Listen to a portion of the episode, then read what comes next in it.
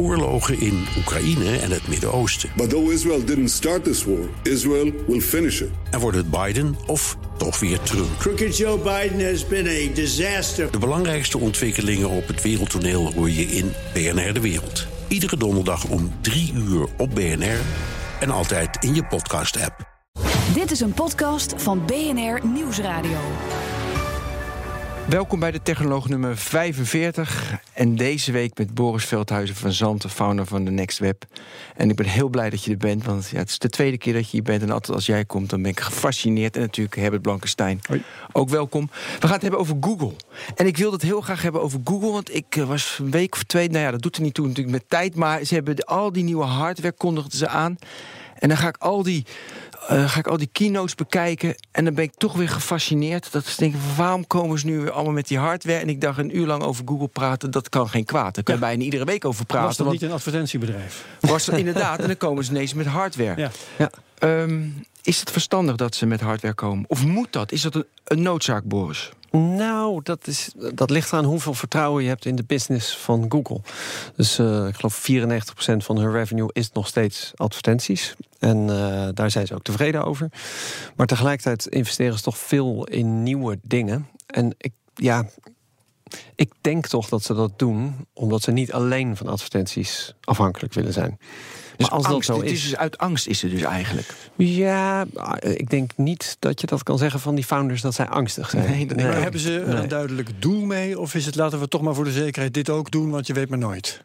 Nee, ik denk dat het wel strategischer is dan dat. Hè. Zij hebben die moonshots. eh, ze, ze willen het machtigste bedrijf ter wereld eh, zijn. Ze hebben het ja, op het arrogante af eh, geloof dat zij echt het allerbeste zijn in innovatie en, en information technology.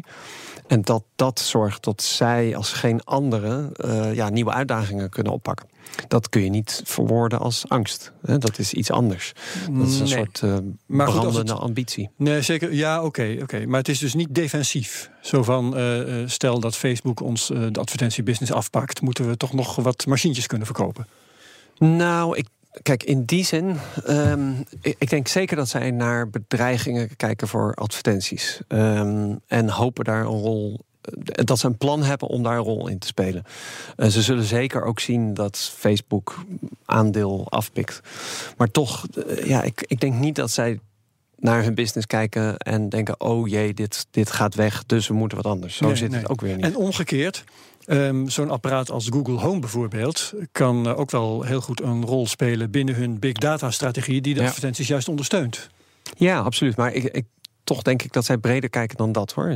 Zij- kijk, hun doel is ook gewoon om eh, op het gebied van artificial intelligence de allerbeste in de wereld te zijn. En, en eigenlijk de marktleider.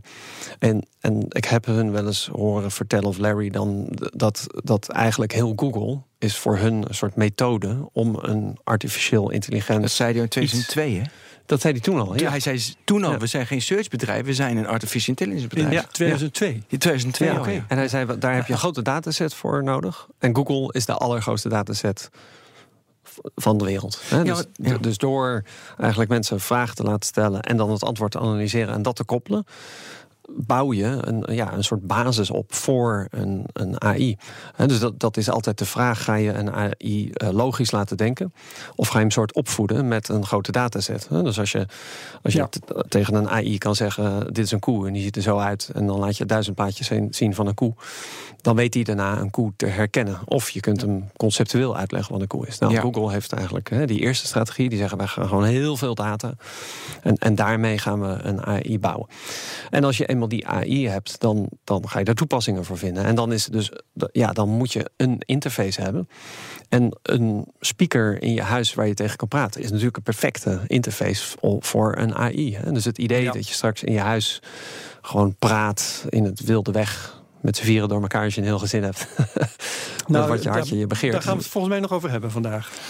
Ja, want om, he- om helemaal terug te gaan. Ik, ik denk dat Google zelfs oorspronkelijk, weet je, advertenties, daar verdienen ze verschrikkelijk veel geld mee en dat lukte. Maar uiteindelijk houden Larry Page en Sergey Brin volgens mij helemaal niet voor advertenties. Dat vermoeden heb Even ik. noodzakelijk kwaad. Dat was een noodzakelijk Ja. kwaad, want ze zijn een AI, dat vonden ze veel interessanter.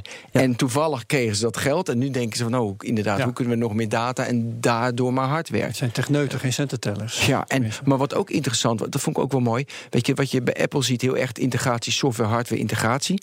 En dat zegt Google nu ook, maar die leggen dan ook een artificial intelligence laag eroverheen. Dat er zelfs een drie-eenheid is. Ja, wat, wat Apple ook doet hoor. Ja, Eh, maar dat lukt ja. mm, ook goed. Maar Dat lukt ook goed. Het is iets minder, goed. zichtbaar. En ze zijn er iets minder eh, vocaal, geloof Ja. ik. Hè? Ze, ze zijn daar wat minder. ja, ze, ze, ze scheppen daar wat minder over op. Ja. Hoewel in het afgelopen jaar is er iets meer naar buiten gekomen wat die AI nou precies is. Maar ook Apple. Uiteindelijk hebben ze allemaal hetzelfde doel. Toch was Apple strategie. eerder En- mee. Met Siri. Eh, met Siri, ja, zeker. Maar het, het ligt er weer aan hoe je het, wat de definitie is. Hè. Dus Siri, Mhm. inderdaad. Eh, maar wij zien Siri vooral als dat stemmetje, wat iets kan. Ja. Het AI-component is veel groter, maar dat is echt aan de achterkant. En dat is ook. eh, de- Dus je hebt een beetje twee kampen. Hè. Je hebt de mensen die zeggen: Oh ja, AI. En dan straks praat je met een AI en dan wordt het een intelligenter wezen. Dus de andere stroming die zegt: van ja, dat AI gaan jij en ik helemaal niet merken. AI is, eh, gaat aan de achterkant. Hè. Dus je gaat op een gegeven moment merken dat je services steeds beter werken.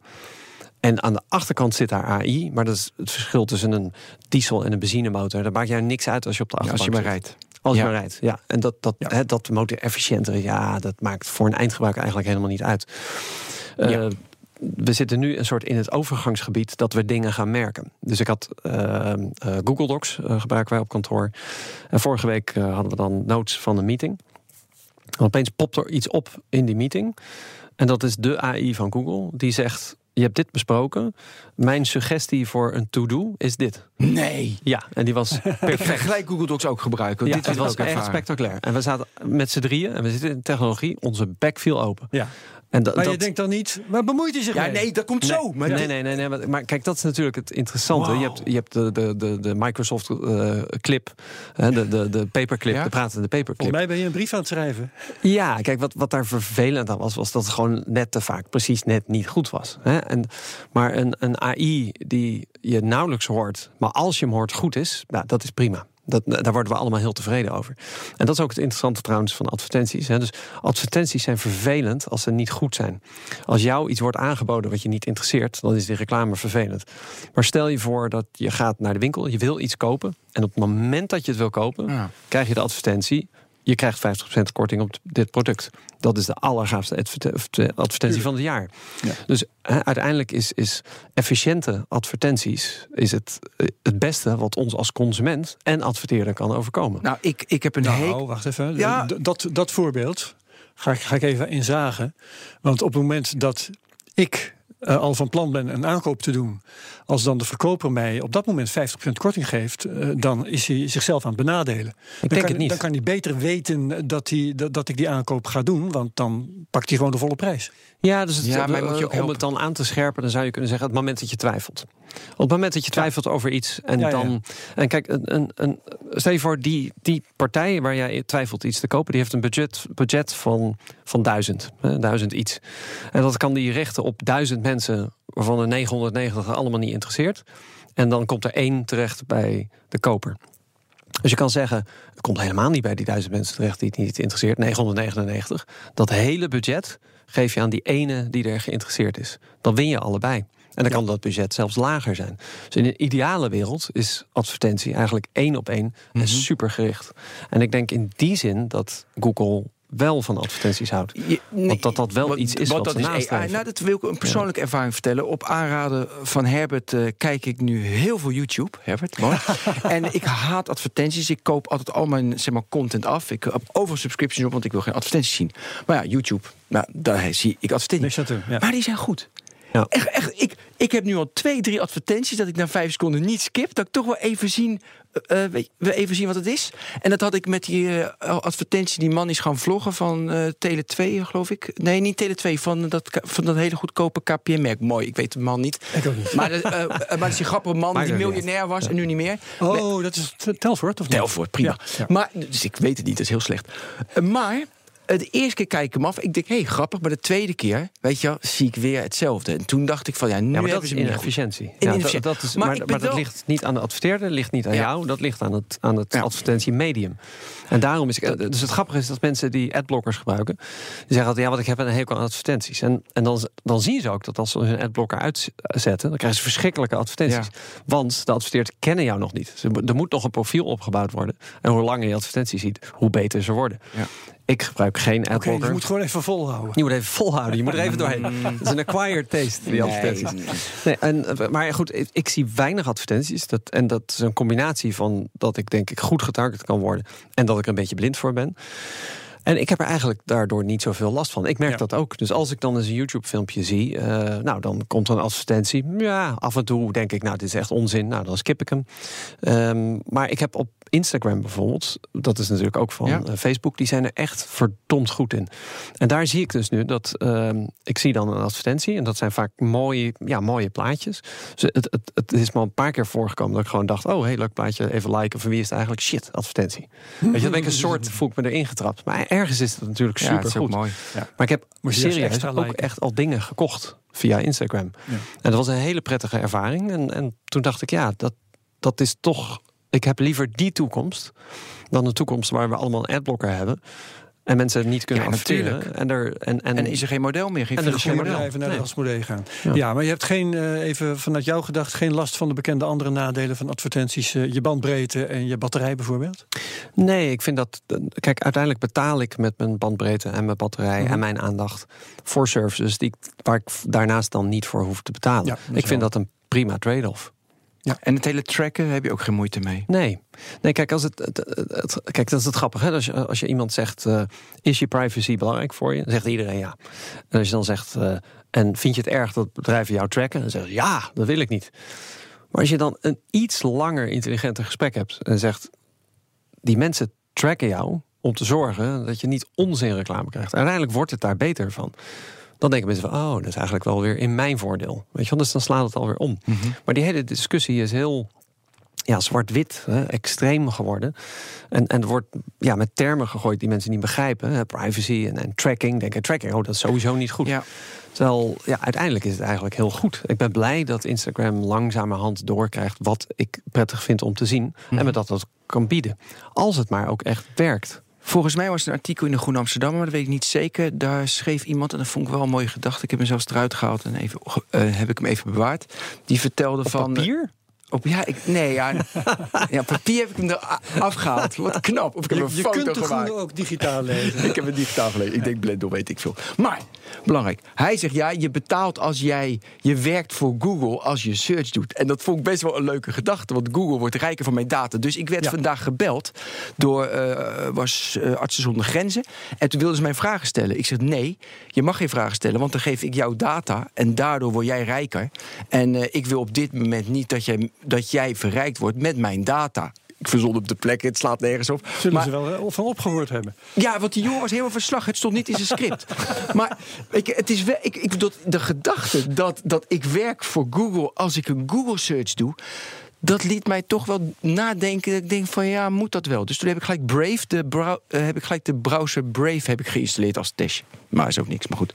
Eh, wat is jouw gedachte daarbij dat je werkt voor Google en voor Facebook omdat je je aandacht geeft en je likes geeft en je data geeft? Nou, het is een hele Hollandse gedachte. Hè? Dus wij, wij vinden het op een of andere manier onprettig om te merken dat iemand anders iets verdient. Niet aan jou. Ja, hè, dus, en dat is echt heel gek. Dus als je in een restaurant zit en, en je hoort dan, ja, de marges zijn echt heel laag. Dan eet je op een of andere manier lekkerder dan dat je zegt van, hé, hier lopen ze echt helemaal binnen. Terwijl, wat is dat voor flauwe instelling? Weet je? wel? Dat is eigenlijk heel gek. Waar- waarom mag iemand niet Ja. gewoon iets Ja, in rekening brengen, ja, daarvan leven en van En op vakantie kunnen? Dat is wel heel gek. Jij doet die, die search omdat je iets wilt weten. Dus je krijgt toch ook gewoon iets van Google? Ja, je krijgt iets terug. Maar ja, Google wordt uiteindelijk omdat het een machtig bedrijf is. Nou ja, dat, dat is een filosoof die dat vertelde. Ik, maar, de, ge- Nee, maar ook die discussie. van Dus dat, dat- ik, ik heb dan. eh, je hebt zo'n spreker, hij is ook wel eens op onze conferentie eh, geweest. eh, en die praat alleen maar over privacy. En zijn hele verhaal is eigenlijk Ja, gebaseerd. Ja, precies, Aral. Het is een schatje, maar ook een extremist. Dus die, die, zijn hele verhaal gaat over. Als je Gmail gebruikt, dan leest Google jouw mail. En daar schrikken mensen van. Die denken, oh ja, inderdaad, dat is waar. Want we verkopen advertenties. Hè? Dus uh, als je het niet betaalt voor het product, dan ben je het product. En die flippen allemaal. Weet je? En dat is, dat, zijn hele leven is daarop gebaseerd. Maar als je even doorvraagt, dan zeg je van nee, maar denk je nou serieus dat er miljarden mensen bij Google mails zitten te lezen? Ben je Nee, helemaal insane? Op Nee, natuurlijk niet. Ja, wat denk je nou? Nee, maar- wat er gebeurt. En dus, hè, dus dan zeg ik. Als jij een spelchecker door je. Door je eh, hè, heb jij dan het gevoel dat je computer jouw mail leest? Want dat is wat het is. Hè? Mhm. Er zijn algoritmen en die koppelen bepaalde keywords aan bepaalde advertenties. Er is niemand die jouw mail leest. Hè? Server-side gebeurt dit automatisch. Ja. Verder niks. Hè? Dat, dat, en als je, ja, dan valt dat hele verhaal eigenlijk weg. Hè? Want niemand leest jouw mail. Ja. Nee, maar wat, wat blijft, en dat ga ik dan toch even tegenwerpen, dat is dat eh, al die data, zowel als het gaat om tracking en, en andere gedragsdingen, als ook die mail, die worden, eh, Google zit dat natuurlijk niet te bestuderen met mensen, maar ze bewaren het wel allemaal. En vervolgens is het oproepbaar voor allerlei eh, opsporingsdiensten bijvoorbeeld. En nou, dat, daar kun je blij mee zijn, want dat, dat kan ik me ook wel voorstellen, hè, dat in sommige gevallen in je voordeel kan werken, dat bijvoorbeeld vrijgepleit eh, wordt omdat je kan bewijzen dat je ergens anders was dan waar de moord werd gepleegd, bij wijze van spreken. Maar die gegevens over jou die zijn dus wel oproepbaar voor een geheime dienst, eh, voor eh, noem maar wat. En Ja, maar daar hebben privacy-organisaties ook een punt. Helemaal gelijk in, ja. Wel een punt. Dus dat, maar, en dat vind ik een. Ik vind het nadeel van dat Google lees je e-mail eh, argument. Is dat die discussie eigenlijk niet genoeg aandacht krijgt. Want die geheime diensten, hè, dus dat, dat als je een. eh, eh, ja, je, als ik verdacht ben van iets en de verdachtmaking is eh, groot genoeg, hè, zwaar genoeg, dan kan een agent een huiszoekingsbevel eh, opvragen. Moet je vragen aan de rechter, die beoordeelt dat, en dan mogen ze pas mijn huis in. Met digitaal is het voor de zekerheid kijken we in alle huizen. Want we hebben de sleutels al en we lopen gewoon overal naar binnen voor de zekerheid. Hè? Want je weet maar nooit wat je vindt. Nou, dat is een heel slechte ontwikkeling. Hè? Dat is echt, dan ben je, je je recht op privacy ben je aan het verliezen. Maar als je dat aanpakt door te zeggen: Google leest je e-mail, dan stopt eigenlijk de discussie op een heel laag en, en Daar heb je gelijk in. ja, niet goed niveau. eh, en, en, en kom je niet tot een oplossing. Ja. En want dan denken mensen: oh, nou dan gebruik ik geen Gmail. Ja, dan heb je het probleem niet opgelost. Want dan ga je bij een of ander schimmig hostingbedrijfje Ja, dan wat af security bent, ja. niet op eh, wat helemaal eh, gelezen wordt. Google is in ieder geval nog machtig genoeg om Mhm. die inlichting in eh, diensten op afstand te houden. Nu je dat zo signaleert, eh, ga ik heel even off-topic. eh, door te zeggen dat eh, dat sluipt er nu ook in met de discussie over dat referendum dat we gaan krijgen over die sleepnetwet. Er wordt ook gezegd: de overheid leest je WhatsAppjes. Wat ook pertinente onzin is. Want dat doen ze niet. Nee. Het heeft met te maken. eh, Er, kan onder bepaalde omstandigheden kan er eh, ge- gesleept worden, bij wijze van spreken. Maar het is niet zo dat het dan standaard gebeurt. Nee. Net zoiets. Nee, dus er is heel veel eh, onzin in die discussie. En En, die dat vind ik, vind ik echt jammer, want daardoor ja, komen de echte issues niet aan bod. En die onzin dat Google voor Google News bepaalt wat jij denkt, het manipuleren van, van hele volkstam. Bij Facebook hoorden we dat meer, maar ook bij Google Ja. zijn er zeg maar, cases geweest. Hoe, eh, hoe kijk je daar tegenaan? Nou, het, wat ik zie is dat mensen dat ook echt heel graag willen. Hè? Dus de, als, je, als je terugkijkt in de historie, dit lijkt een soort nieuw iets. Hè? Dus de, jouw, jouw eh, Maar je gedrag wil graag in de filterbubbel zitten. Nou, dus vroeger was er meer filterbubbel dan nu. Vroeger was je van een bepaald geloof. Precies. Woonde je in een bepaalde plek. Zuilen, tussen ja. gelijkgestemden. Die las je dezelfde krant en keek je hetzelfde televisiekanaal. En dat was over het algemeen rond een geloof. Dus dat, dat was nog eens een filterbubbel. Nu word je iedere dag geconfronteerd met die, met die, die oom van je die eigenlijk een nazi is. Wat je nu pas merkt, want hij zit op Facebook de verkeerde artikelen te liken. Ben je uit je filterbubbel. Hè? Dus ik heb het gevoel dat het minder filterbubbel is dan vroeger. En het is wel zo dat we. Ja, vroeger had je dan wel meerdere kanten. Maar ja, dan was het toch minder sociale bleef- interactie. Want je bleef allemaal in je eigen honk. Nu zitten we eigenlijk allemaal dezelfde krant te lezen. En wordt die alles bepalender. En dat is een belangrijk issue. Hè? Dus ik, ik denk niet dat dat een discussie is die we uit de weg moeten gaan. Maar ik vind wel dat we het relatief moeten zien ten opzichte van vroeger. Dus je hebt, je hebt zo'n heel mooi plaatje van dat ze dan zeggen van ja, mensen tegenwoordig zitten alleen maar op hun telefoon en dan zie je daarnaast een foto van de metro uit Metro, ja, 1920, precies. ja, Maar- oh, waar ja, iedereen een krant. een soort krant van 1 bij 1 meter zit te lezen.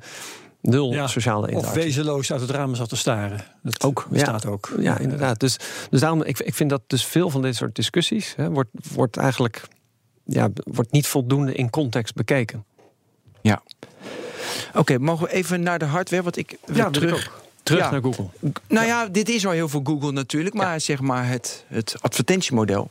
Wat ik eh, interessant vind is, eh, want we hadden het over AI en wat Apple doet. En dat Apple oorspronkelijk de combi met hardware, software maakt en AI erop. En dat probeert Google nu ook. Ik zeg proberen, omdat dat hardware lijkt een probeersel te zijn. Waarom zeg ik dat? En natuurlijk hadden wij een paar pixels eh, dus gekocht. Dus ik vroeg gelijk op het werk hebben we de Pixel 2 al besteld. En iedereen zei nee. Want na drie, vier maanden is die Pixel is, is kapot. Het, eh, weet je, Echt waar? ja, hele kwalitatief geen goede dingen. Wow. En als jij de Verge leest, de Verge zit diep in Google. Of Google heeft volgens mij aandelen in de Verge genomen. Want de Verge is alleen maar positief over Google. Ik hoop dat jij onafhankelijk blijft met de Next Web. Maar dat is echt ongelooflijk. Maar dus het lijkt. En ze kunnen ook niet had nog leveren. staan als vraag, is het een beetje goede hardware eigenlijk? Maar jij, jij het zegt is- al van Nou niet. ja, al mijn collega's zeggen heel. Nee, daarom. Maar al mijn collega's zeggen slecht. Misschien heeft Boris andere ervaringen. Eh, ook met de HomePod. Weet je, d- slecht, slechte hardware. Want, en dan zeggen ze van ja, dat duurt drie tot vijf jaar voordat je goede hardware maakt. Dat is hartstikke moeilijk. Maar dat is één ding, slecht. Eh, ze hebben kwalitatief. Tweede is, ze kunnen niet leveren. Dus die hele mooie supply chain van Apple met 75 miljoen Ja. handsets in een, in, in een kwartaal. Dat kunnen ze niet. Ze leveren dus bijna niks. Dus dan lijkt het weer van probeer zo kijken, testen wat we doen. Met heel veel PR. PR is briljant. Met, dus, heb je hetzelfde idee of is het totaal anders? Nee, ik, ik denk wel. Kijk, het is oneerlijk om ze te vergelijken met Apple, maar dat kan ook niet anders. Want ja, dat ja, is waar ze één tegen en twee meest waardevolle bedrijven. Op, op, Precies, op dus je moet het vergelijken. ze de hele tijd vergelijkingen met Apple te Totaal, maken nee, absoluut. Ja, en die waren ook hilarisch. Maar, eh, dus je, je moet het vergelijken. Maar tegelijkertijd is Apple, die heeft, wat is het, 30, 40 jaar ervaring met hardware. En hun grootste innovatie, die voor ons het minst zichtbaar is, is eigenlijk die supply, wat ze noemen de supply chain. hè. Ja, dus eh, precies. 75 miljoen eh, devices per kwartaal. Dat komt dus ongeveer neer op eh, een miljoen per dag. Nou, Dus al- dat als- is de innovatie. dat is de innovatie. Ja. Dat is het bijzondere. Dus als je, als je je voorstelt dat jij vanaf morgen verantwoordelijk bent Ach. om eh, 1 miljoen stukjes glas over de hele wereld te distribueren. En je hebt daar één dag voor, want dan komt de volgende miljoen. Dan kun je realiseren hoe ingewikkeld dat is.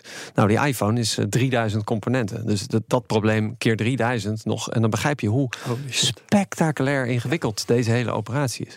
En dan begrijp je ook als mensen zeggen van ja, Apple innoveert zo weinig, want dat zit allemaal in Samsung. Maar dan moet je je voorstellen, ze moeten er een miljoen per dag kunnen leveren. Kijk, als je, als je nu een telefoon gaat maken en je zegt ik wil de meest innovatieve telefoon ever maken, die echt vijf jaar vooruit is, kun je zeggen dat kan. Maar dan kun je er wel maar duizend per dag van leveren. Want Ja. al die technologie is nog niet op voorraad te leveren. Dus als mensen zeggen, ja, eh, er zijn Samsung-telefoons die zijn echt gaaf van de iPhone. Dan zeg ja, ongetwijfeld. Ja, hè, dat is, maar het is ook heel moeilijk om er een miljoen van per dag te maken. Dat kan niet eens. Dus, Ja. dus bij gratie van dat ze niet zo populair zijn, kunnen ze iets ja, riskier zijn met, eh, of iets innovatiever. Mhm. eh. Anyway, lang verhaal kort om uit te leggen dat het voor Google heel moeilijk is om, om dat in te halen. Dus je, kijk, als je het omdraait, als je het even positief zegt, dan zou je kunnen zeggen: het is eigenlijk spectaculair hoe mooie dingen Google maakt voor een softwarebedrijf, wat eigenlijk nog maar net in hardware zit. Dan is het voor een eerste, Heb jij tweede zelf ervaringen met eh, zo'n Pixel bijvoorbeeld? Nou, niet zelf, op kantoor wel. Dus eh, Ja. er zijn wel mensen die hem hebben. En wat En- zijn dan de geluiden die jij hoort? Ja, dus ik, het, grappige was dat eh, ik was hier vorige week eventjes ook om, om de dag daarna. En toen vroeg ik aan, aan eh, een schrijver, toen zei ik van, goh, wat is nou even je samenvatting in één minuut? Want ik moet zo naar de studio. En toen zei hij, ja, het is een prachtige telefoon. Hij heeft alle features die de iPhone vorig jaar ook had. Oh ja. Dat is een Dat is beetje dodelijk, de... Ja. dus dat was, en dat was een Android En dan gaat het niet eens over de duurzaamheid, want daar hoorde ik Ben net over. Nee, dit, ik moet zeggen, dat is nieuw Ja, voor mij. dus ik zeg maar drie, dat vier dat, eh, maanden. Maar ik, de, de, wel de eerste drie, vier maanden fijn. Dus hij werkt lekker, weet je. Het is bijna geen Android-phone meer. Het is echt een Google-phone. Android is een beetje weg. En, eh, en wat ik ook een, een fantastische grap vond... voor mij had ik het bij de Vergecast gehoord... is dat, eh, dat is natuurlijk de weet je, Android, Samsung, de concurrentie. Maar het is natuurlijk ook moeilijk voor Google. Waar positioneer je? Want ja, als jij, Ja. ze nu echt gaan concurreren met Samsung... hebben ze een probleem. En toen zeiden ze van... ja, toen doen ze expres, produceren ze er weinig... want anders, eh, weet je, anders trappen ze Samsung tegen de schenen.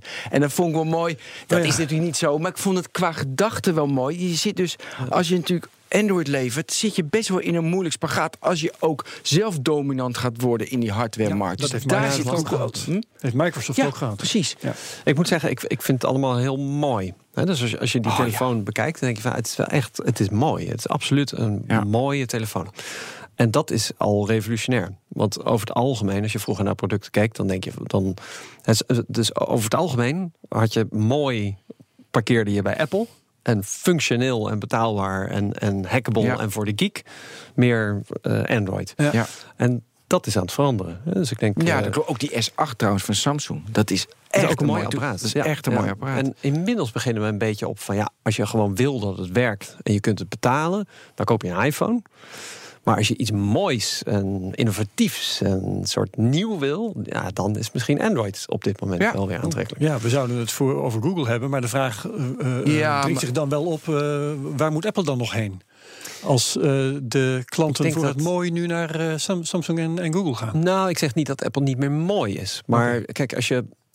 Apple begint langzamerhand ook. Die die zijn, laten we zeggen, mooi in hun eenvoud. Mhm. Hè, dus het, het, eh, alles zit waar het moet zitten.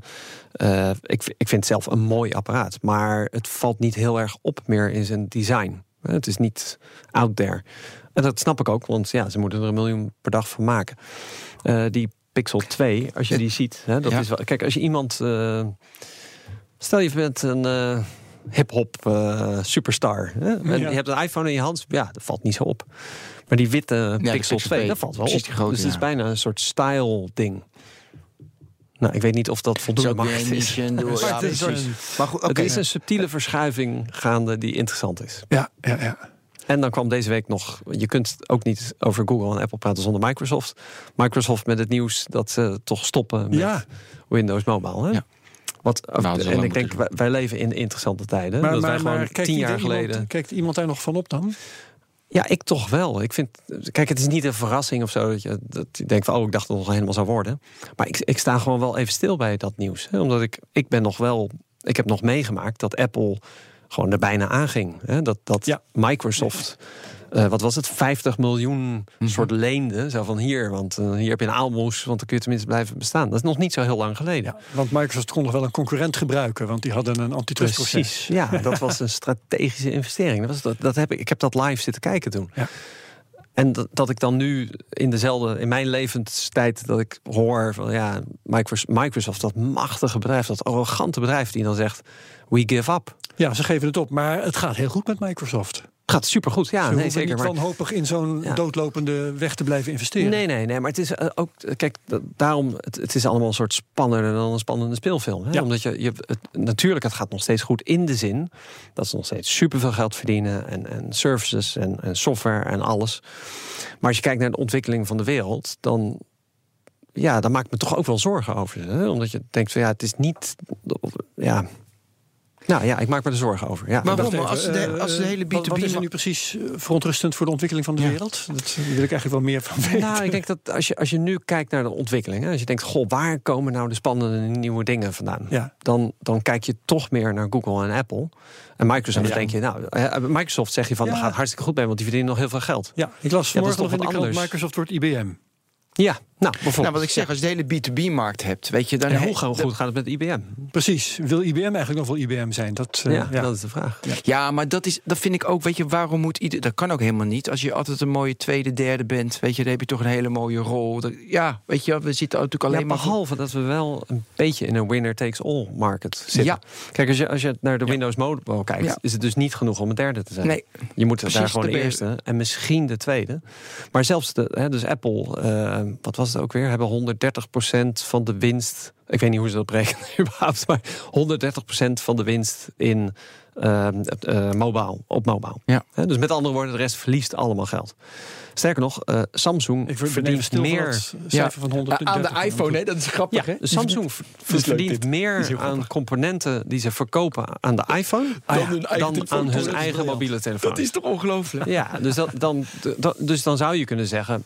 het is prima om de tweede te zijn. Nou, kennelijk dus niet. Nee, maar het waardeloos. nee, nee, nee, nee. Tweede, oké, ga ik het anders worden? Nee, maar als Microsoft gewoon in Azure goed groeien.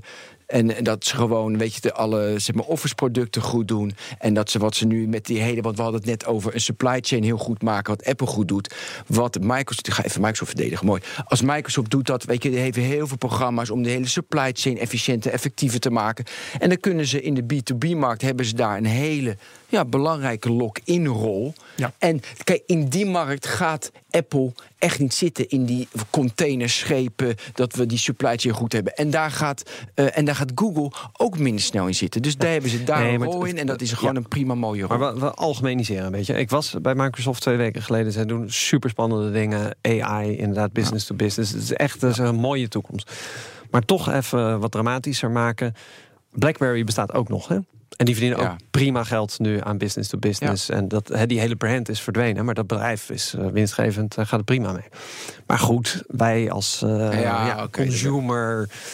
Eh, hoe noem je dat? Eh, Ze worden saai. Ja, als, als vermaak, wij kijkend naar de brede markt zien we toch een beetje winnaars en verliezers. Hè? Dus wij, wij kijken ook als consument, als, als toeschouwer. Ja, maar ik zou het wel fijn vinden als de technoloog-luisteraar ook kijkt naar, weet je, een supply chain, de industrie, wat voor verbeteringen je daar brengt. Weet je, want, daar want daar zit, weet je, daar doe je mooie dingen, want dat is wel de basis waarop weer eh, een podcast kan worden gemaakt, of waardoor een containerschip eh, 1 miljoen headsets eh, in één keer de markt inpompt. Ik noem maar iets raars. Dus, nou, dat, daarom noem ik hem. Ja, nee, je hebt gelijk. Dus eh, als je, als je kijkt naar. eh, Zeg maar de techniek achter de techniek. Als je, als je als belegger kijkt naar bedrijven, dan eh, je hebt allemaal verschillende views. Maar als wij even als, als, Ja, eh, als laten we zeggen, consument gadget heb ik dat ook, gebruikers, natuurlijk. hè, als, Ja, als die, die opgroeien met eh, deze technologie en die dat speelveld zien veranderen, Ja. vind ik het wel ja, echt een belangrijk moment. Hè. Dus het moment dat Microsoft dat zegt, kun je zeggen: ja, maar ze verdienen toch genoeg geld. Ja, maar daar gaat het even niet om. Mhm. Wij hebben die opkomst en ondergang Ja. gezien. Wij hebben dat Het filmpje is drama. live gezien ja, van Steve. Ballmer. Die zegt, de iPhone, the most expensive business phone. Ik ben heel tevreden met onze strategie. Hebben wij live gezien. Ah, dat is echt sukkelig. Ja, en dan gisteren die melding van... nou, nee, we houden er mee op. Dan denk je, van, wauw. Ehm, mag ik nog heel even terugkomen over eh, hardware, software, AI maken? Kijk, als, weet je, in mijn analyse is dan, zeg maar, Apple die maakt in de basis een product, dat hebben we net gezegd, 30, 40 jaar doen ze het al, dus dat kunnen ze heel goed. De, en de software is helemaal verticaal geïntegreerd. En ze willen zoveel mogelijk geld verdienen met een product. En er komt een AI-laag overheen, dat snap ik ook. Aan jou, Boris, verdienen ze zoveel mogelijk geld. Dus aan één persoon heel veel geld. En ze hebben er nu al best wel veel mensen die ze die telefoon hebben verkocht. Top. Maar, is, zeg maar die hebben een verticale strategie. Bij, ehm, bij Google is het heel erg een horizontale strategie. Ze willen zoveel mogelijk mensen waar we ze allemaal een klein beetje geld eh, aan verdienen. Er zijn heel veel adverteerders, snap ik. Maar weet je, het is veel meer een horizontale strategie. En die combi is lastig. Ik zie bij Apple zie ik best wel. Nou, lijkt me het last. Is het last, die services, daar gaan ze goed in. Is een groei. Dat het- Bij iedere keynote, ja, we winnen op services. Maar het is niet van nature. En bij eh, Google is die hardware, nou we hebben net wat voorbeelden gegeven, is niet van nature. Is dit een kwestie van pech, dat is zo, dat is de analyse en we moeten gewoon dat proberen? Of is het, denk jij, ook als, als ondernemer, ja, dat is fundamenteel, ga je dit, dit dilemma niet oplossen? Nou, ik zie dat dilemma en ver- verbaast mij. Dus het verbaast mij dat Google die strijd eigenlijk zo head-to-head aangaat. Dus je kunt vergelijken met eh, als jij nou Volkswagen bent en, en je con- concurreert tegen Porsche. Ja. En je weet, ja, mijn product is, is gewoon. eh, Je hebt Porsche-kopers, dat zijn er een paar, de kwaliteit. En, en, en dan heb je gewoon voor de rest, die moeten ook auto's. En Ja. dat is prima markt. Maar Google doet dat niet. Ze doen het wel. Ei- Eigenlijk doen ze dat natuurlijk. is gewoon, Ja, het is gewoon- gewoon zoveel mogelijk. Horizontaal. Mensen, Android maakt niet uit hoe shitty de telefoon is. Als ze maar gewoon Android hebben. Gewoon pump, eh, pomp en dump. Ja. Ja. Maar zo, als je dan zo'n show kijkt, dan, dan verbaast mij dat een beetje. Dus dan denk ik, waarom willen ze dat zo graag? Waarom is het van strategisch belang om mensen te laten zien... onze producten zijn beter dan die van Apple? Vooral omdat wij daar allemaal eigenlijk vragen bij stellen. Omdat we denken van, nou, dat wel een grote claim. Beter dan Apple, die doen dat al 40 jaar. Jullie zijn er net. Waarom, waarom wil je dat zo graag? Waarom is dat het van zo belang? is. Zeker, hadden we Ja, nu toe, ja. Ja. Dus, dat, dus dat, Maar dat wat vind je ik antwoord op die vraag? Ik probeer hem ook te zoeken. Voor, er zit er Ja. ego bij, want dat popt er mij een beetje op. Dat maar zou kunnen, maar het, het zou ook kunnen dat zij zien dat zij die markt zien. Dat ze, dat ze zien, kijk, die, die onderkant van de markt, daar gaan we nooit echt geld aan verdienen. Het is fijn om te hebben, maar het is een soort strategisch belang. Onderkant van welke markt eigenlijk? Heb je het nou over? Van de Android. Hè, dus wij hebben Ja, het altijd dus de over Android. markt. Ja, en dus we- Ja. we- als, als je Vooral als je met Android-fans praat, hè, die zeggen altijd. eh, eh, Erik Smit was gisteren bij ons op bezoek.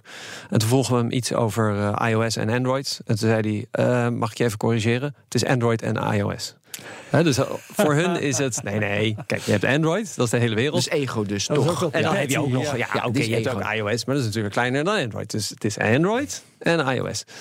Dus dat, dat- dat- ongetwijfeld zou er een beetje ego bij komen kijken. Maar het grappige van die vergelijking, als je, als je daar even op inzoomt, hè, dan is van het allerlaatste versie van Android is geloof, minder dan een procent installs. Ja.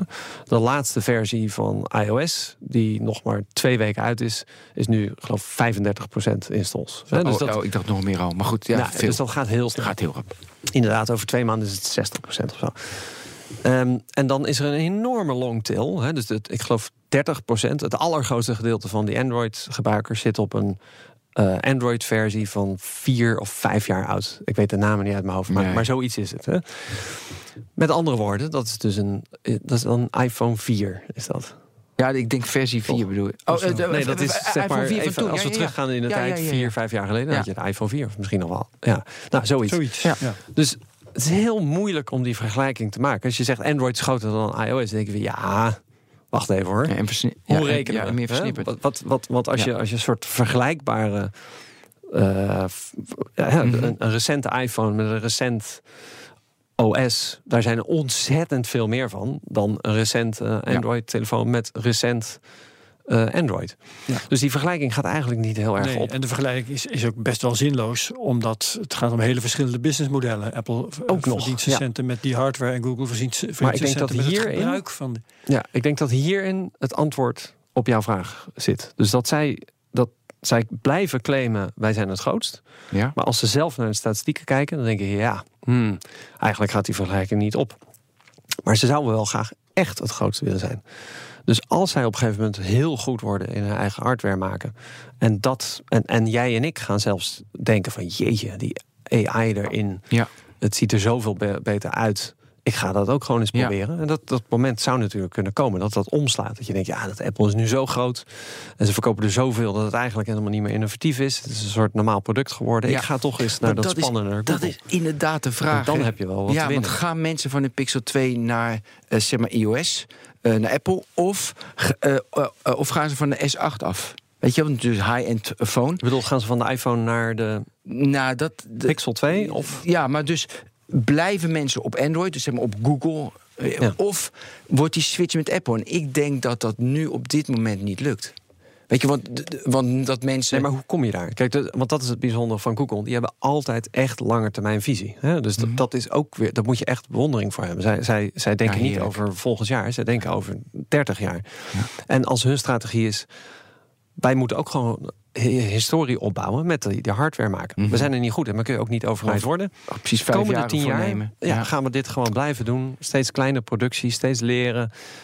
Nooit eh, voldoende. Ja. Dat, hè, na drie maanden gaan ze kapot. Maar volgend jaar gaan ze pas na vier maanden kapot. En het jaar daarna pas na vijf maanden. Mag ik? Maar de gaan- één en dat is ja, lange termijn strategie. Daar wil ik toch een opmerking over maken. Want, want je zegt van lange termijn strategie. Als je kijkt naar die Big Five, die hebben allemaal. Maar Microsoft maar ook, hebben allemaal een lange termijn strategie. En als ik dan kijk bij heel veel beursgenoteerde andere bedrijven, weet je, van kwartaal naar kwartaal. Dus het lukt ze dus om die aandeelhouders zoet te houden, de promise te houden en wel die lange termijn. Kun je nagaan wat voor les dat is voor, voor heel veel mensen. Het werkt Ja, en eigenlijk heel alleen maar moeilijk als je na geld te als apen. water verdient. Hm? Werkt ook eigenlijk alleen maar als je geld als water verdient. Precies, ja, dat Ja. is de key. Dus zij verdienen zoveel geld dat ze ook kunnen zeggen: eh, je moet je bek houden, want Ja. eh, wij hebben lange termijn strategie. Nou ja, Amazon. Amazon, dat is waar, dus die dat Bij is de omzet vreemde groeit, de bijt. ja. Maar, maar goed, die hebben wel vanaf het begin af aan hebben ze gezegd: Die je moet niet in ons eh, Ja. investeren om, om short term. Dat is ook grappig. Nee, die, die maken Ja. geen winst, maar die hebben wel een Facebook trouwens omzet ook. Ja, natuurlijk. omzet Ja. eh, Ja. groei. En Facebook ook, die zeggen, want jij zei net, Apple wil veel geld aan je verdienen. Maar de bedrijven die succesvol zijn, die zeggen eigenlijk: we willen niet betere services bouwen om meer geld aan jou te verdienen. Wij willen meer geld aan je verdienen, zodat we betere services kunnen bouwen. En dat heb- heeft Google ook. Hè? Dus dat, dat zij zien, we hebben dat, al dat geld gaan we allemaal gebruiken om echt dingen te maken die de wereld gaan veranderen. In plaats van we moeten betere apparaten maken, want dan gaan we meer geld verdienen. Ja. Ik heb eh, toch wel moeite met, eh, met die voorstelling van zaken, eerlijk gezegd. Want de bedoeling van een beursgenoteerd bedrijf is toch gewoon om geld te verdienen. Kunnen we toch wel over eens Dat is wel de niet? bedoeling van de beleggers die beleggen in een beursgenoteerd bedrijf. Ja. Ja. Maar het, het is jouw, volledig jouw recht als beursgenoteerd bedrijf om te zeggen ja, maar pas over 30 jaar. En dat is wat Amazon heeft gedaan. Die heeft gezegd: we gaan naar de beurs. Je kunt onze aandelen kopen. We gaan jouw geld gebruiken. Alleen maar om te investeren. We gaan niks teruggeven. Dus als je in ons investeert omdat je op korte termijn geld wil verdienen, moet je niet bij ons zijn. En dat houden ze vol.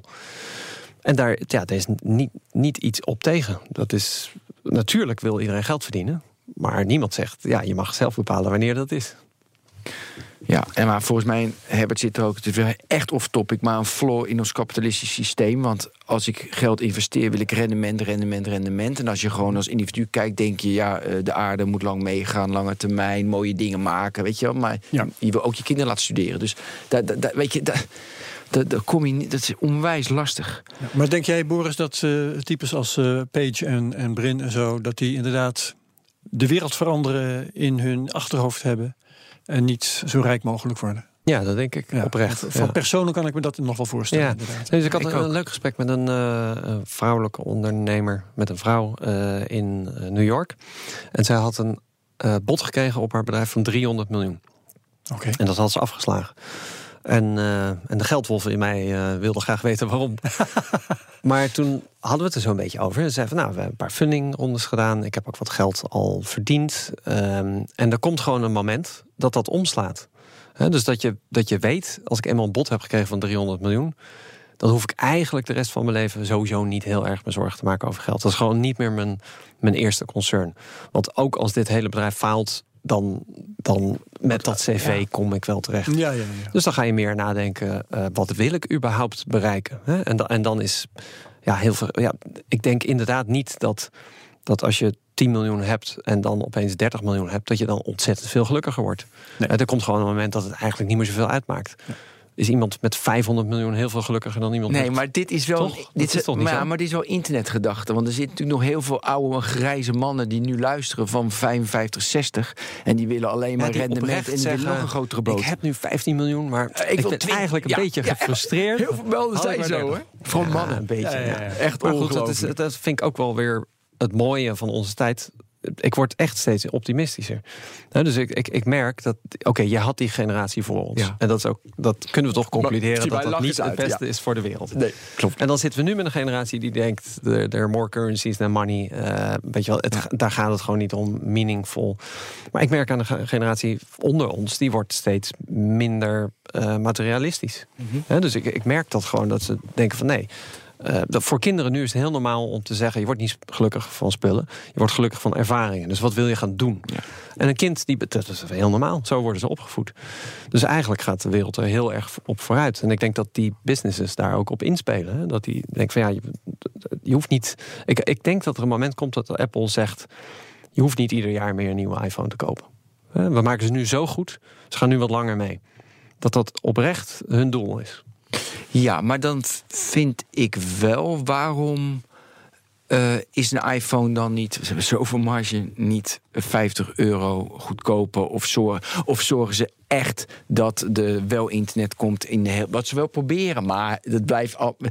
PR. Weet je, je kan dan ook, als je dat echt zo is, dan kan je ook daar iets agressiever in zijn. Nou, volgens mij is het niet alleen PR hoor. Maar we moeten het niet te veel over Apple hebben, want we zouden over Oh Google ja, hebben. maar, Maar maar, maar Google is bijna ja. hetzelfde. Hè? kijk, als je kijkt naar die. eh, Handig dat onze s- gast eh, ons een beetje bij de les houdt. Ja, dus Apple die fijn. publiceert ieder jaar zo'n eh, ecologisch rapport over. En ieder jaar worden ze echt veel beter in die iPhone eh, recyclen.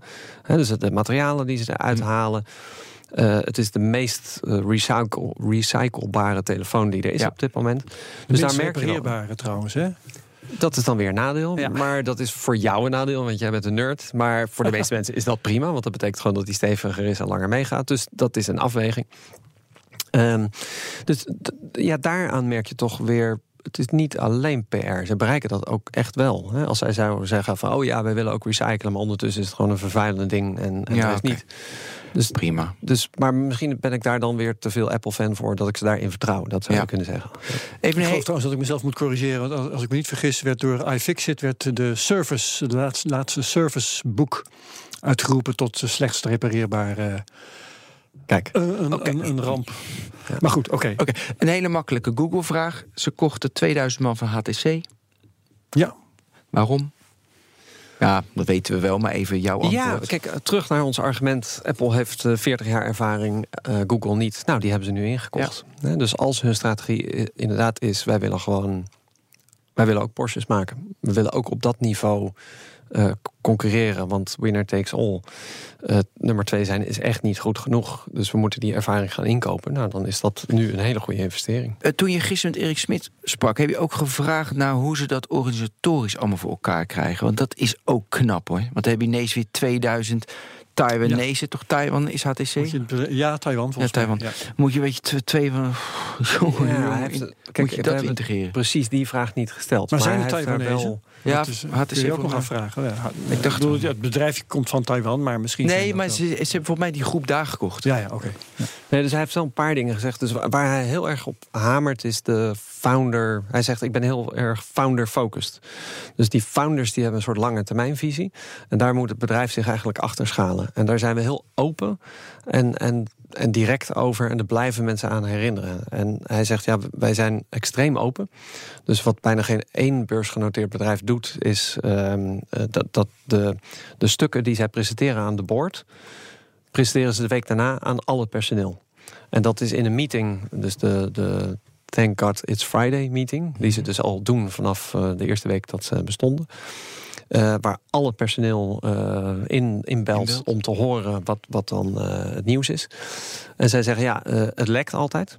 En dat is niet de bedoeling, want het is een off-the-record meeting voor alleen het personeel. Maar alle nadelen die we zien van extreem open zijn naar ons personeel, ehm, ja, wegen op tegen de voordelen. Dat iedereen precies weet waarom we het voor doen. In goede en te- slechte tijden. Dus dat is denk ik ook hier het idee. Hè, dat, dat, ja, dat is hun strategie. Gewoon extreem open zijn. Focussen op de lange termijn. En, en ehm, Mhm. Weet, En je, weet je wat voor mij een, een cruciale eigenschap is? Kijk, ben je, ben je founder, want je zegt founder focus daar. En, en daarom reageer ik erop. Weet je, eh, dus jongens van Stanford, eh, weet je, computer scientists maken servertjes. En dan moet je een bedrijf beginnen. heb je andere eigenschappen nodig.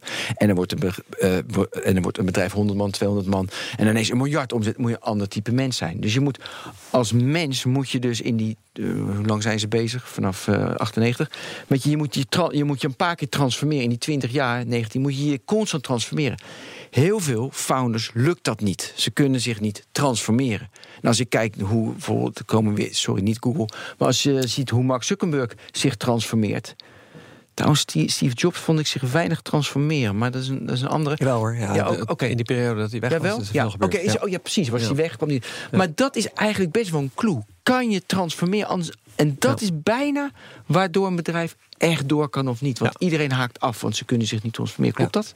Ja, dat klopt. Ja. En ik denk dat die lange termijnvisie helpt daarbij. Hè. Dus als je echt weet wat je op de lange termijn wil bereiken, dan is het makkelijker om bij te schakelen als de wereld verandert. Hè. Want je, hebt dat, je houdt dat einddoel in zicht. En je Mhm. kunt de hele tijd kijken, hey, nieuwe technologie. Hoe gaat me dat helpen op de lange termijn? In plaats van dat je denkt, oh shit, hoe beïnvloedt dat mijn bedrijf vandaag? Hè, dat is, want dan ben je al te laat natuurlijk. Ja. En het leuke van Eric Spit was dat hij, hij, hij, hij noemde een lijstje van dingen waarvan die. eh, en hij noemde als Android dan ook als voorbeeld. Hij zei van ja, ik heb zo hard gevochten om te voorkomen dat ze dat gingen doen. En ik was de CEO. Maar ik ben ook founder focused. En uiteindelijk ja, heb ik Om toch maar kopen, toegegeven. om Android te kopen. nee, om, om, om het tegen te houden. Dus hij als CEO. Hij wou geen Android. Hij wilde niet Ja, dat ik, ja. hij wilde gewoon niet beginnen aan Android. Hij zei: Het is zo'n slecht idee, we moeten focussen. En- maar die founders hadden gewoon die lange termijnvisie. Maar Die wat zeiden, leuk nee, dat nee, hij dat lange termijn. Ja, dat hij dat. Ja, ja, maar is, eh, een heel innemende kerel. En, en eh, echt superleuk om met hem op, op dit niveau. eh, Ja. ja, het leuke van hem is dat je. Je realiseert je zowel als dit is een miljardair met meer invloed dan wie ik ook ooit heb ontmoet.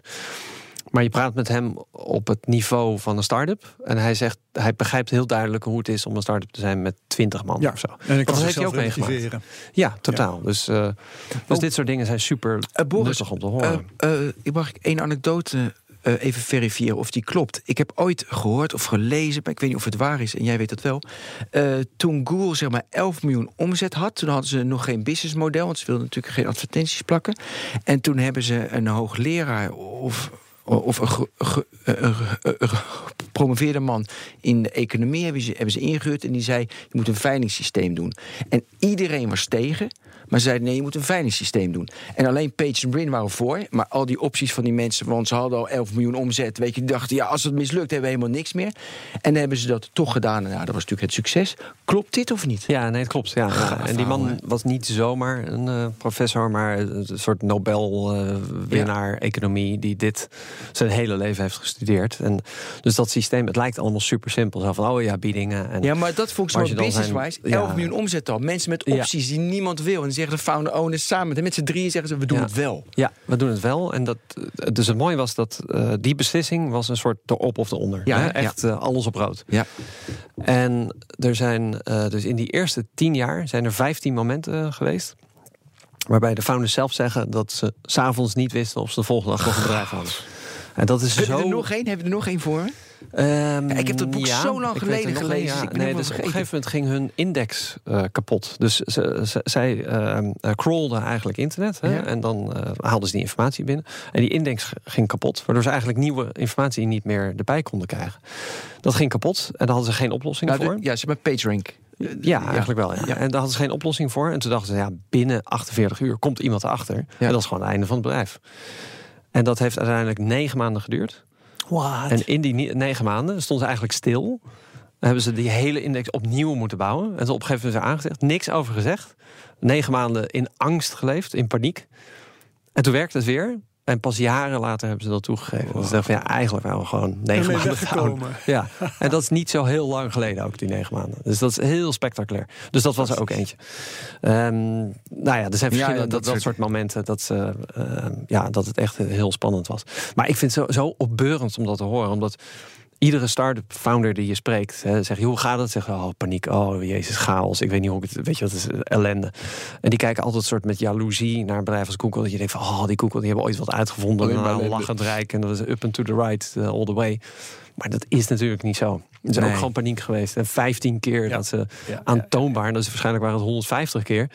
Dat, het, dat je gewoon denkt, oh, ik weet niet of ik volgende maand nog besta. Nou, en dat is een, een emotie die iedere founder herkent. En het is heerlijk altijd om te horen als iemand anders dat Ja. ook Ja. heeft. Jij ook, hè, Boris? Ik ook, ja. Vet paniek. Ja. Ehm, hebben we het al genoeg over, over die... eh, een beetje raar om daar nou nog naar terug te gaan. Maar ik, ik, ik had zo graag nog een beetje willen praten over al die, al die hardwareproducten. Nou, dat is helemaal niet gek. Vind ik helemaal niet Nee. gek.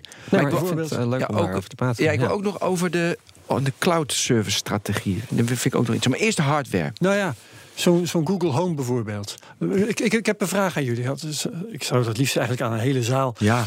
Wie van jullie roept wel eens oké Google?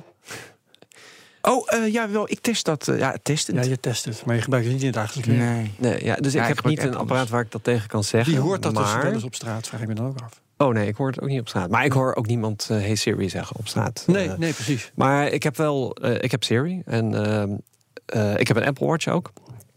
En ik heb er ontzettend veel. Ik kook heel graag. En dan heb je de hele tijd moet er iets 10 minuten koken in, het, in de oven, 20 minuten, dat soort dingen. En dan zeg ik eh, in de keuken met vieze handen, zeg ik: Hey Siri, zet een timer voor 10 minuten. En dan eh, kijk even met een watch. En dan zegt hij eh, rekenen. En zegt ja, 10 minuten, counting down. En na 10 minuten piept hij. Ja, en dat zijn wel momenten dat ik denk: het is super simpel. Het is heel gimmicky. Maar ik heb er echt heel veel plezier van. En iedere keer als ik het doe, voel ik me ook een soort rockster dat ik kan praten tegen mijn horloge. Weet je wel? Ja. Nou, Maar ik heb een eh, Ja. Amazon Echo eh, gekregen Ja. van iemand. Alexa. Eh, ja, die is eigenlijk niet voor in Nederland. Maar en die heb ik aan mijn dochter, die is 12. En die vindt robots leuk. En ik zei van, nou weet je wat, ik geef hem aan jou. Ga jij helemaal uitzoeken hoe die werkt. Dus zij heeft hem nu op haar kamer, heeft ze dat uitgezocht. En ze zet de wekker ermee en ze zet een muziekje aan. En ze kan de lichten aan en uitzetten. En ja, ik zie ook in haar dat plezier wel van... van dat dat allemaal kan. En komt hij dan ook eh, eens in zoveel tijd met iets wat jou totaal verbaast? Ehm, ja, soms wel, ja. Maar wat, wat had ze nou toch pas? Eh, ze laat dan s'avonds, zegt ze, voordat ze gaat slapen, zegt ze, tell me a joke. En dan vertelt, eh, en het zijn allemaal hele flauwe programmeergrappen. maar zij vinden die hilarisch. Dus Meestal woordspelen. super schattig. Ja, ja. dat ze in Dubbele plaats van, eh, papa lees je een verhaaltje voor, zegt zij, eh, Alexa, tell me a joke. Nou, dat is wel echt schattig. We hadden het net over die hardware met de Google Home. Deze week de Go- Google Home Mini werd getest. En dan was er, er is er een knop, dan moet je indrukken. En dan kun je ook spreken. Of je kan zeggen, eh, hey Google. Eh, maar die knop bleef hangen. Dus hij nam constant het geluid op van die jongen die dat ding testte. Constant het geluid op. Dan hebben ze een, eh, hebben ze een update gedaan. En nu kan die, nu, dus die knop doet het nu niet meer. Het is wel grappig dat je ziet. Ja, maar het is vervelend voor ze. Maar Ja. Ja, dat wat, is wat, hard. wat ik, wat ik, want jij blijkbaar ook Google Home zit te proberen. Eh, weten jullie iets van hoe goed ja, die producten nou eigenlijk zijn? Ja, nee, Google Home, Google. dat is AI, dat is software. Dat Ja. is echt goed. Als je dat vergelijkt met Siri, is gewoon eh, een, een 90, 55. Nou, Ja, maar de echt serie wel. is wel echt heel veel beter aan het worden de Nou. laatste tijd. Want dat is ook AI.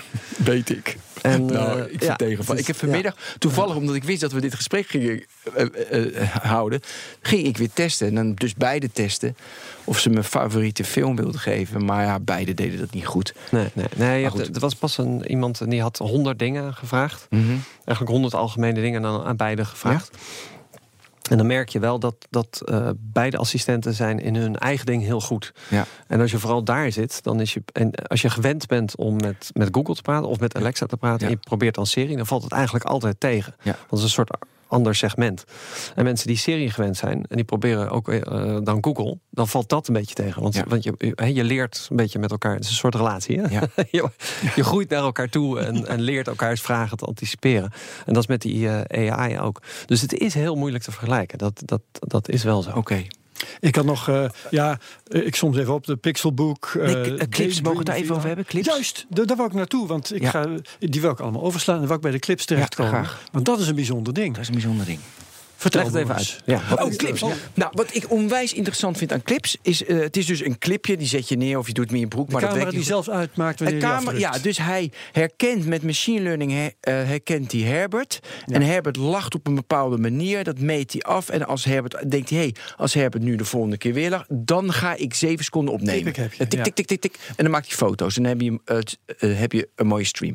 En wat ik interessant vond, dus met voice wordt je voice wordt naar de cloud gebracht en dan komt er antwoord terug. Nee, alles blijft in dat clips zitten.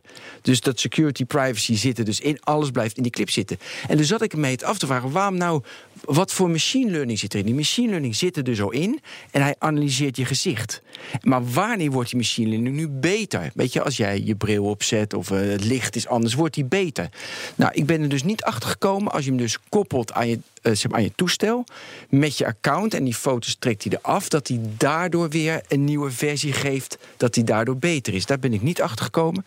Maar dat dat machine learning erin zit, dus zeg maar de intelligentie gaat naar de edges toe. Normaal zit intelligentie in de cloud en nu krijgen we met je zelfrijdende auto, met je clips, een mooi voorbeeld, gaat naar de edges toe. En dat vind ik wel een ontwikkeling die in- nou, interessant is. Ja.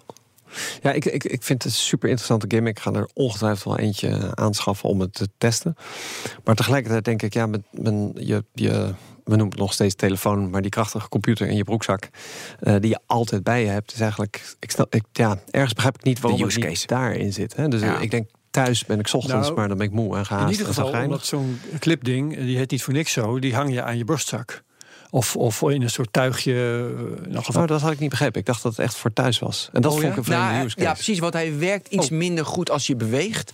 Dus je, je, je Mijn zet hem interpretatie was dat je hem altijd bij. Nou. Ja, ja, een clip, een clip neem je mee. Maar nee, het Ja. is meer van dat je hem op de, eh, op de open haard, op de schouw zet. En dan heb je een gezellig samen zijn. Dat zag ik in die video.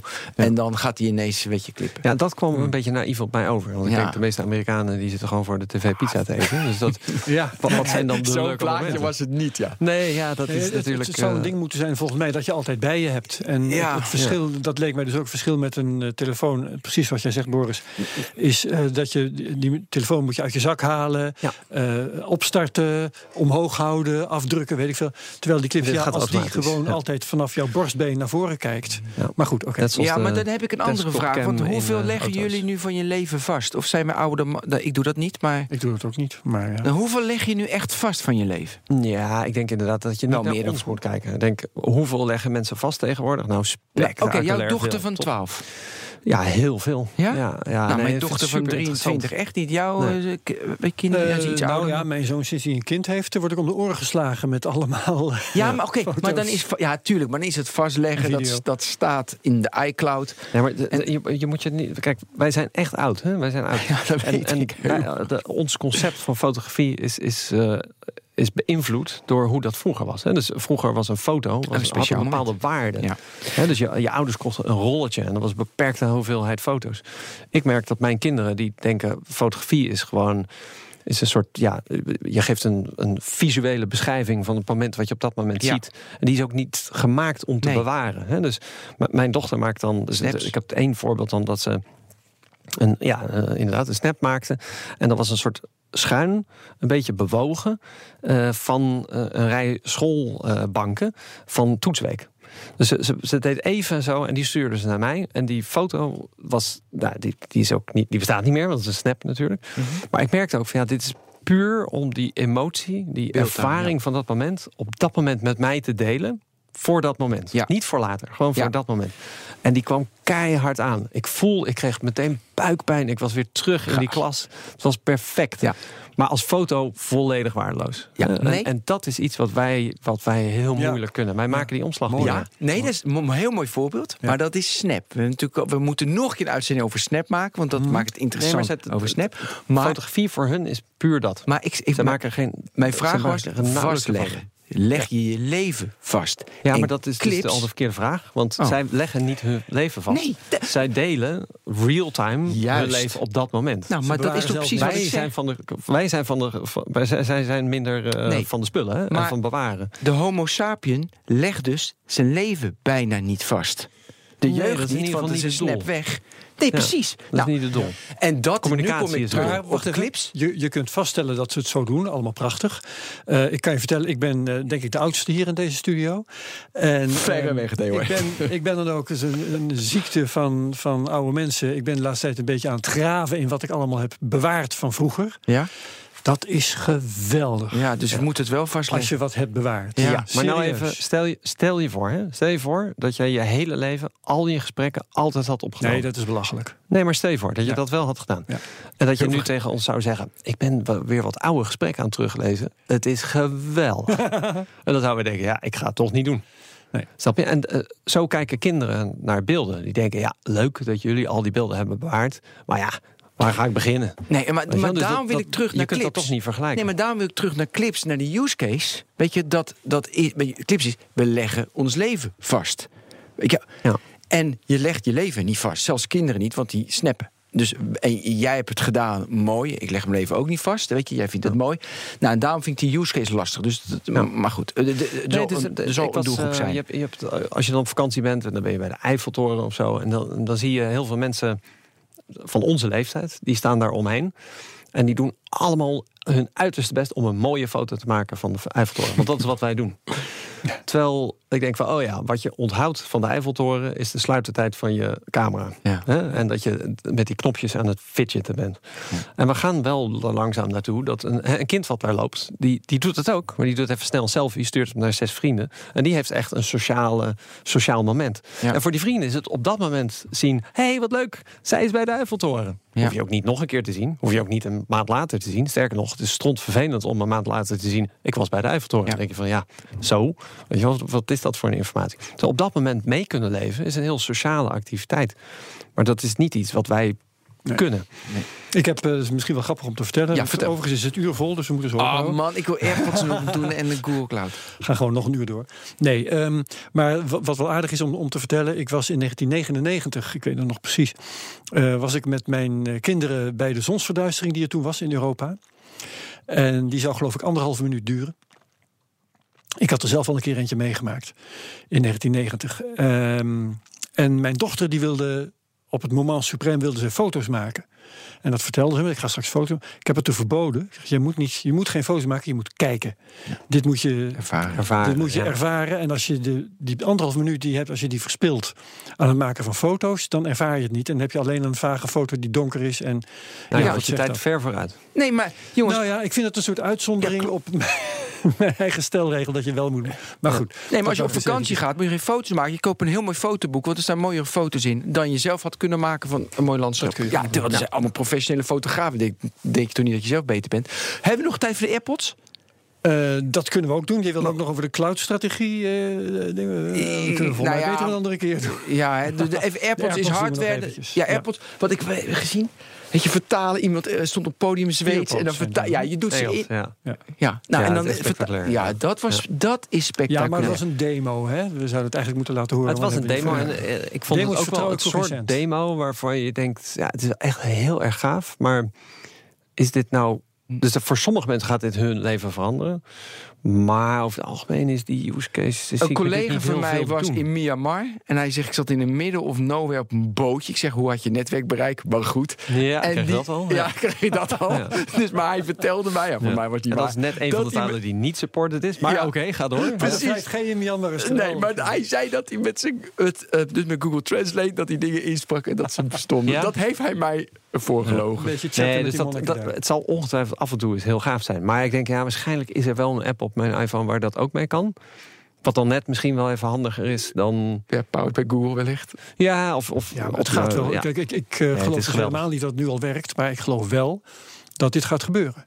En dat we straks helemaal geen tolken meer nodig hebben. Nee. en geen woordenboekjes. En geen jullie niks. trouwens hoe ze al die vertalingen zo goed eh, voor elkaar hebben gekregen? Ik wel namelijk, want dat hebben jij en ik. Je bent Wij, er zo te vertellen. luister eens, Ja. wij hebben dat allemaal betaald. Dus nou, dat Serieus, er bijna nee, maar- Door te zoeken. Maar niet hoe je denkt. Dus de Europese Unie, die vertalen al hun stukken in alle talen van alle deelnemende staten. Ja. En dus ieder stuk wordt één op één vertaald. En dat is een perfecte basis voor Google Translate. Dus Google heeft een groot gedeelte daarvan gesponsord Ja. en gescand. En dat is eigenlijk Oh, is de dat basis waarom eh, Google Translate zo goed Ja, is. wist ik ook niet. Dit verhaal. Goed. Google heeft dat gesponsord op voorwaarde dat ze al die data mochten houden. Ja, ze hebben er iets aan is toch bijgedragen openbaar? Oh, Maar dus uiteindelijk hebben jij en ik het betaald. openbaar- Want ja. het is de Europese Unie. Dat zijn onze belasting. belastingen. Ja, openbaar. Maar goed, Cent. weet je, En, eh, ja. het kan openbaar zijn. Maar dan, moet je, dan zou je nog zelf alles moeten scannen en eh, definiëren dat het een een vertaling Nee, is. het is ook nog digitaal. Als je zelf dus midden is- in het is vertalen zit. digitaal. Ja, volgens mij kunnen jij en ik het zo ook downloaden. Dus, want het Ah. moet namelijk het moet publiek gemaakt worden. Het is digitaal. Het is voor iedereen opvraagbaar. Maar volgens mij heeft Google wel iets bijgedragen. Dat is, Briljante maar, ik moet zeggen, nu twijfel ik. Maar in ieder geval is dat de basis van al die vertalingen. Ja. En ook nog, ja, ik denk gelijk aan Brussel en eh, dat ze allemaal boetes geven aan Google. Allemaal geen tijd voor. Hoeveel, op, op, eh, op hoeveel minuten zitten we? Nou, een min 2. Ah, min 2. Oké, eh, Boris Veldhuis van Zanten, bedankt dat je wilde zijn bij de Technoloog 45. Ik hoop dat je weer snel terug wil komen, want we zijn nog lang niet uitgepraat. Herbert bedankt. Ben bedankt. Tot de volgende Technoloog. Oké. Dankjewel.